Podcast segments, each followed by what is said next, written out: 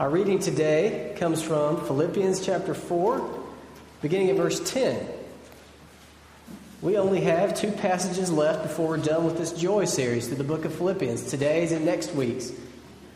Today's is Philippians chapter 4, beginning at verse 10. I rejoice greatly in the Lord that at last you have renewed your concern for me. Indeed, you have been concerned, but you had no opportunity to show it. I'm not saying this because I am in need, for I have learned to be content, whatever the circumstances. I know what it is to be in need. I know what it is to have plenty. I have learned the secret of being content in any and every situation, whether well fed or hungry, whether living in plenty or in want. I can do everything through him who gives me strength.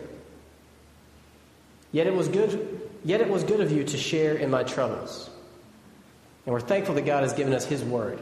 You may be seated. Please pray with me once more as we prepare to study God's word together.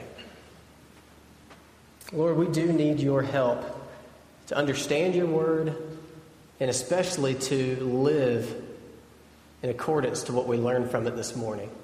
So I pray right now that your Holy Spirit would be active in this place, that hearts would be convicted of sin, that hearts would be opened to you, Lord, and that, that we would not see the person to the left or the right of us, that we would only see you.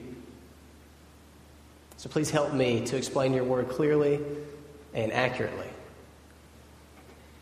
And we'll give you all the glory for it. It's in Jesus' name we pray. Amen.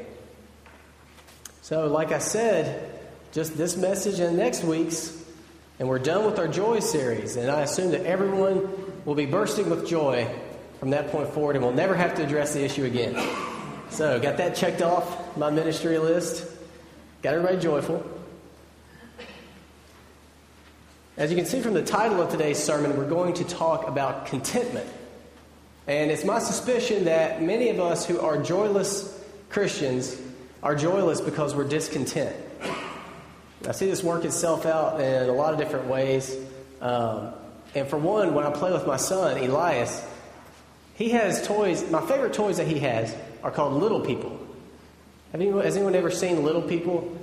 It's really neat. They, they're just little people, and they have little villages or we have a fire station with a fire truck and airplanes, little props for the little people. And I really like playing with those with him. And so I'll get down the floor and I'll say, hey, buddy, you want to play little people? And he's like, yeah, let's play. And we have our maybe four of them out and maybe the fire truck, and we're playing. And we talk, they talk to each other and interact, and one of them's washing the fire truck or whatever. You know, we just make believe. And it's great fun. It's a great, it's a great escape for me. I'm, that's one of the best things about having kids you get to play with little kid toys, and nobody, nobody thinks odd of you about it anymore. But it's inevitable that I'll be playing with them and I'll be playing with the toys. And I'm thinking, this is great. I'm with my son and we're playing. And surely he'll look back upon these times with much fondness. And then I look up and he's not even there anymore. And I'm just playing with, I'm just playing with little people by myself. And he comes running back in and he has one more little person and he gives it to me, and he takes off out the room again. I'm saying, Where are you going? He's like, I got to get more little people. And so one by one, he brings all of his little people, every prop. I don't know why he does it one by one. I guess I need to teach him some efficiency principles that you can grab maybe one in each hand and double how many you can bring. But he will not stop working until he's brought everything. And, it, and before me is just a huge pile of it. We can't even play with it anymore because there's no room. It's just in a big pile. And then he brings his cars too. And I think in his mind, he thinks, well, I'm having fun, but my fun would be multiplied by how many toys I can bring to the situation. So he just keeps going. By the time he's done and he's ready to play, usually I have to go do something else. I have to, I don't know, tend to Lillian or answer the phone or something. I don't know where he gets that. He might get it from his dad, though, because I find a similar instinct in myself to want more. We had, we were a two car family, and we used to drive two cars a white one that had a crumpled hood from where my mom hit a deer with it before we got the car, and a black one. the black one did not have a crumpled hood. So I preferred to drive the black one. And when I drove the black one, I felt pretty good about it. I enjoyed driving it. Then we traded in the crumpled hood white car for our van, our minivan. Now the minivan so far outshines the black car. I mean, it has working air conditioning, all the luxuries that you can imagine. So now when I drive the Volvo, it's just not the black car. It's just not so great anymore. You know, kind of wish I was in the van. Yeah, it has air conditioning and all the speakers work and what nothing changed about the black car. Just my perception of it. Now I know that I could have more. And I just don't value it as much as I did before. And it doesn't start with me. My son didn't just get this discontent from his father. It starts with our very first ancestors. Think about Adam and Eve in the Garden of Eden. They had, first off, they had God, unashamed relationship with God. And they had every tree of the Garden of Eden. They could eat from any of them except one. And then here comes Satan. He slithers up and says, Hey, Eve, I noticed you're not eating from this one tree in the middle of the garden. What's up with that? This is Matt Broadway translation, very loose. And she says, Well, we can eat from any tree we want to, but not that one. God said, Don't eat from that one. And Satan says, Oh, he doesn't want you to eat from that one because he knows that when you do, you'll have more. You'll have more knowledge. You'll know good and evil like he does. And he plants that in her mind. And suddenly she's not content to have all the trees in the garden anymore to be able to eat from. It's not enough that she has unashamed relationship with God and her husband. That tree does look pretty delicious. Or the fruit of that tree. I don't think she actually gnawed on the tree itself. The fruit of that tree does look awfully good. No longer content with what she had. And it spins everything out of control. And here we are today, still struggling to find contentment in our lives. Even though we have Christ, we have God, we have breath in our lungs, Still, many of us are discontent as Christians. In the book of Habakkuk 2 5, I know many of you read Habakkuk this week for your devotions. It says well of this type of person, of the discontent per- person. He is greedy as the grave, and like death is never satisfied. Many of us, if we'll take a minute and look into our heart, will realize we are greedy as the grave. And like death, we will never be satisfied. Death and the grave will not be satisfied until it has taken each and every one of us or until Christ comes back and, and stops it. And that's how we are. We're just never satisfied. There's always something more. Entire industries have been built to capitalize on this because people want to be wealthier or prettier or happier or whatever. Now, I suspect that many of us right now may detect a hint of discontent in our lives in our hearts. And the point of this passage is very clear Christians can be content regardless of circumstances. Christians can be content regardless of circumstances, regardless of situation. It's there for us. Contentment means satisfaction with one's possessions, status, and situation. Satisfaction with one's possessions, status, and situations. That's contentment. So, are you? Are you content? Are you content with your possessions? Are you content with your status? Are you content with your situation? Or do you, in your heart, feel very strongly that you're not joyful now, but if you could have this thing, or improve this status, or change this situation, then you would be joyful. If you could have this thing, improve this status, change the situation, then you would be content. How do you know? How do you know once you got that thing, improved that status, change that situation, that you wouldn't still be thinking, but if it was like this or if I had this, then I'd really be content. Another way to f- figure out if you are discontent, ask someone who knows you well. Do you tend to complain more than give thanks. Often discontent expresses itself in complaining. As we're going to see in this passage, Christian contentment is not based on circumstances. Paul says, let's read it again. Starting verse 10. I rejoice greatly in the Lord that at last you have renewed your concern for me. Indeed, you have been concerned, but you had no opportunity to show it. What he's talking about is the Philippian church had been supporting his ministry with resources, finances. And apparently, there was a, a, lag there where they, they were unable to for a while, and now they've renewed that support. And he's saying, I'm glad that you're supporting me again. But then look what he says in verse 11 I'm not saying this because I'm in need, for I have learned to be content with whatever the circumstances. I know what it is to be in need, and I know what it is to have plenty. I have learned the secret of being content in any and every situation, whether well fed or hungry, living in plenty or want. He says he knows the secret. He knows the secret of contentment. We have here the secret of contentment. And for just five payments of $19.99, you can have my DVD set, The Secrets of Contentment. I bet some of us would gladly pay that if we thought we could get the secret of contentment. You know, Paul, remember, is in prison when he wrote this. He's shackled to a Roman guard. No possessions, no freedoms. Whatever plans he had made for his life are put on hold for at least a couple of years. He might die at the end of this prison sentence. And here he is saying, I've learned the secret to be content in any circumstance.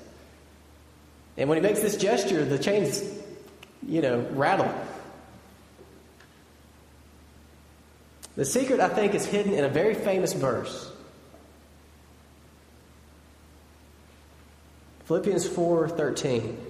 My translation, this NIV that I have says, "I can do everything through him who gives me strength." Some translations sound more like, "I can do all things through Christ who strengthens me." That's a pretty famous verse. I think many of us have probably heard it. But I don't know if we've all always understood it. I can do all things through him who strengthens me, meaning I can do all things through Jesus who strengthens me. I remember when I was in college, we had a building, it was called the Ledford Center. It was our multi purpose building. It had the ping pong table and the, the bookstore and you know, the mailroom, those kinds of things where the students would go, and couches with TVs where students would hang out. And I can remember I was playing ping pong with my roommate. He was my Romanian roommate, so he was destroying me. And there was a family in the couches over there. It was a guy that was in one of my classes. I knew him to be a very devout, very passionate kind of guy when it came to God's Word. And he was a family man, and his sons were there, and I don't remember how old they were, but one of them try to go to get water out of the water fountain, and he just wasn't tall enough. He could get to the button, but he couldn't get his mouth up to where the water was. So he came back to his dad, and I was within earshot. I could hear. He said, Daddy, I can't. And the dad turned around and he said, You what? He said, I, I can't. He said, You what? And the kid was like, I can't. He said, you can, you can do how many things through Christ who strengthens you? And the kid was like, I can do all things through Christ who strengthens me. I don't even think the dad even cared to know what the kid was talking about. And I don't think the kid ever got his drink of water. He was sent away thinking that, well, the scriptures say I can do anything through Jesus, but I can't get my lips up to this stream of water. And I have, I have thought that verse meant that before. That I can do, maybe, I mean, clearly that's not what it means. And I know that dad, if he had thought about it, if he knew what his son was even talking about, he would have understood that that verse doesn't mean a short kid can always drink water from a water fountain because Jesus will be there to strengthen him. Just like it doesn't mean that I'm gonna I could go play in the NBA because Jesus will be there to strengthen me when I need it. It doesn't mean that. It means I can do all things that God calls me to do through the strength that Christ supplies. The context of that famous verse is about contentment. It's not about performing great deeds, it's about contentment. Paul's saying, I can live any way that I need to live in obedience to God because Jesus will strengthen me for it. Whether it's wealth or poverty, whether I'm hungry or well fed, I can do it. I know that I can do it because Jesus strengthens me. It means if Christ calls me to suffer, he will strengthen me to suffer in such a way that God is glorified. If he calls me to poverty or abundance, Jesus will strengthen me to endure in such a way as to honor God. What we need to take away from this is that contentment isn't about more or less, it's not about better or worse. Contentment is about connection to Jesus Christ as our trust and our treasure. Contentment is about connection to Jesus Christ as our trust and our treasure.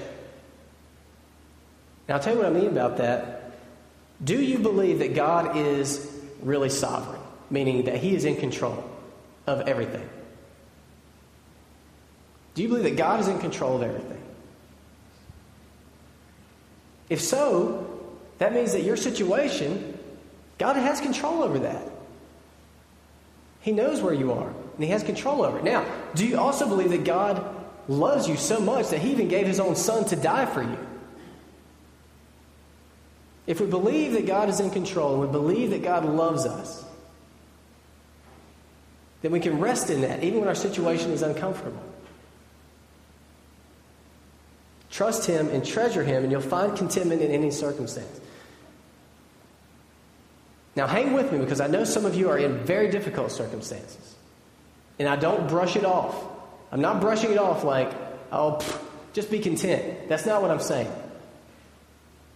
What I'm saying is that no spouse and no job, no family, no car or house, or whatever it is, can bring you contentment.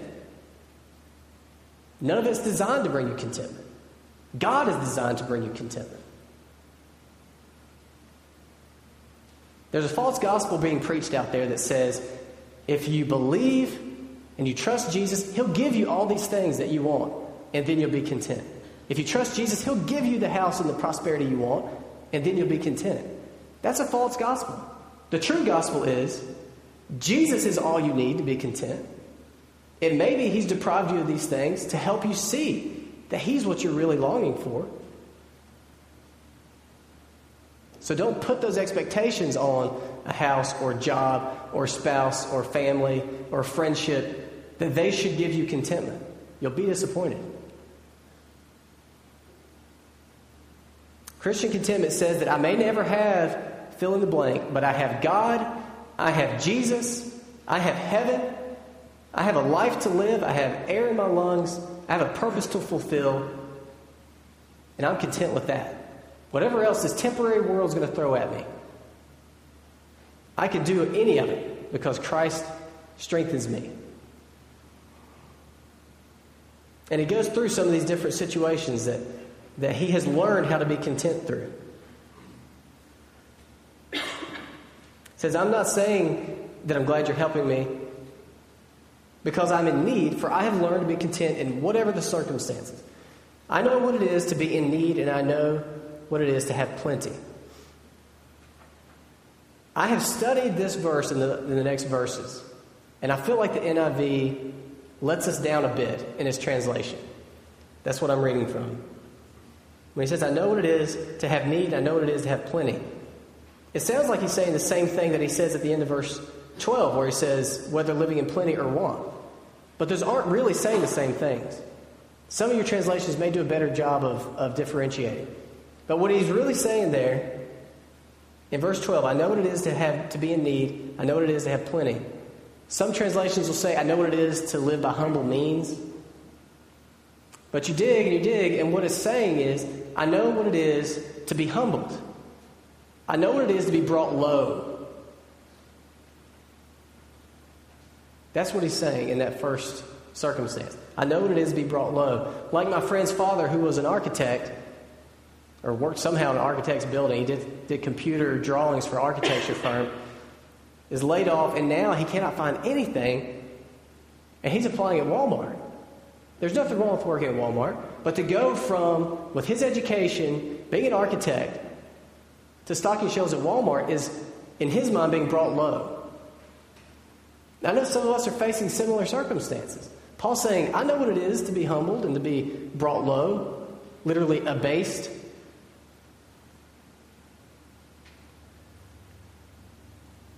One of the other negatives, he says, I know what it, what it means to be hungry.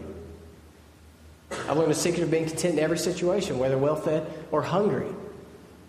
That word means pining away, like craving. Literally, you're just hungry.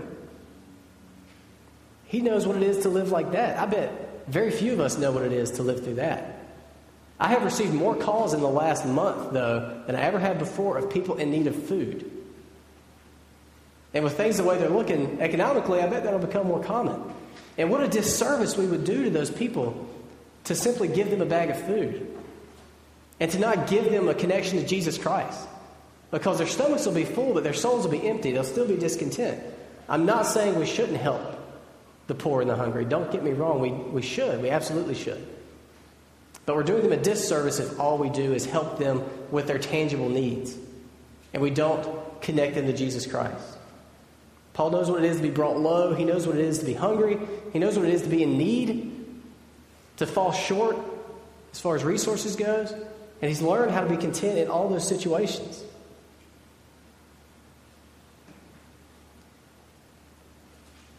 Those of you who are right now in the midst of just very difficult and unfortunate situations, please do not think that this sermon is making light of that. Because I know that some of you are walking roads more difficult than I've ever walked before. But I am just telling you what God's Word says that there is a way for the Christian to be content, even through the worst circumstances. Because true contentment is not about more or less or better or worse, it's about connection to Jesus Christ, making Him your trust and your treasure. But he also says that he has learned the secret of being content in good circumstances.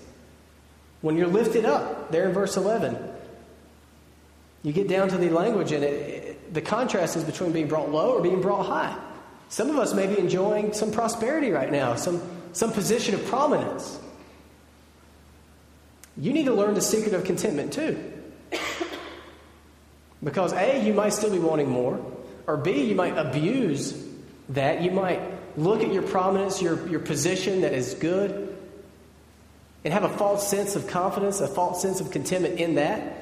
That can be stripped away from you at any minute. He knows how to be content when he's lifted up. He knows how to be content when his stomach is full. How difficult it is for those of us with full stomachs and full refrigerators and full pantries to stay focused on God when we feel no need.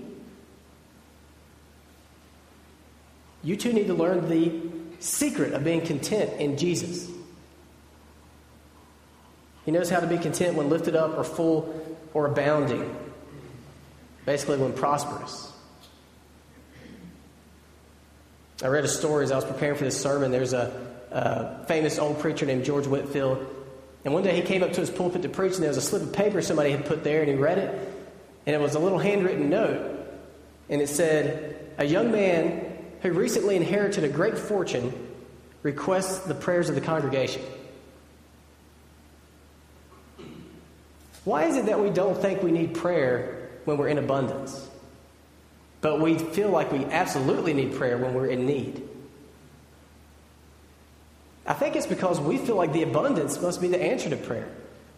Abundance must be the answer to what we need, it must solve our problems. This young man was wise to know that this fortune he inherited was a cause for him to need great prayer.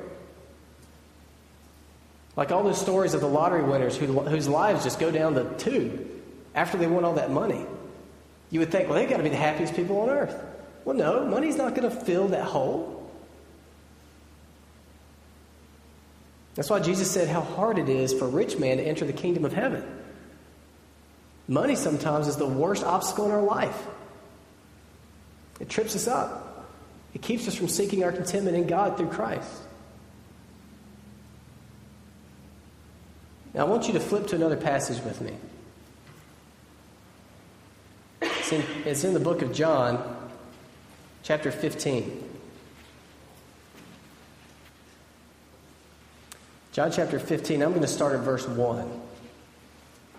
This is Jesus speaking in John chapter 15, beginning at verse 1. And he says, I am the true vine, and my Father is the gardener. He cuts off every branch in me that bears no fruit.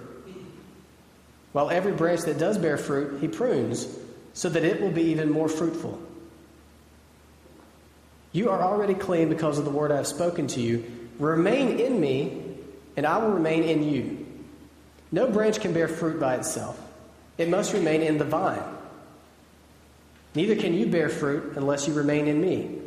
I am the vine, you are the branches. If a man remains in me and I in him, he will bear much fruit. Apart from me, you can do nothing. Apart from me, you can do nothing. In Philippians, we read a verse that says, I can do all things through Christ who strengthens me. In John, we read a verse that says, Christ says, Apart from me, you can do nothing. If we take anything away from this sermon, I hope it is that you are not going to find relief from your discontent until you are connected to Jesus Christ. You're like a branch and unless you're connected to Jesus Christ, you're like a branch that is withering and dying. A branch can't live unless it's connected to the tree. Apart from Him, you can do nothing. Have you ever just felt like, I can't do this? I can't. Matt has been preaching about joy for months, and I just can't experience it. I cannot find contentment. I cannot find answers. When you feel that way, when that voice comes up and just feels like, I can't do this, remember, Jesus says, well, apart from me, apart from being connected in me, living in me, me living in you, you can do nothing. But you can do all things through me because I'll strengthen you. You can live in a way, any way God ordains for you to live. Contentment is not about more or less, it's not about better or worse. It's about connection to Jesus Christ like a vine connected to its branch. So, where are you with Jesus? Do you know him? Do you trust him? Do you treasure him? Here's how we get to know him. Here's how we come to trust him. Here's how we grow to treasure him. He's here, he's revealed in his word. Or are you hoping that he will give you what you really treasure? A better situation, better possessions, better status. I'm going to read one more passage to you. You don't have to flip to it, you can just listen. And I'm closing with this. This comes from Luke chapter 7.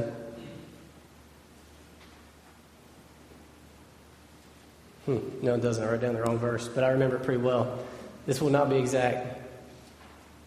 But Jesus is saying to his disciples, if you will seek, you will find. If you knock, it'll be open to you.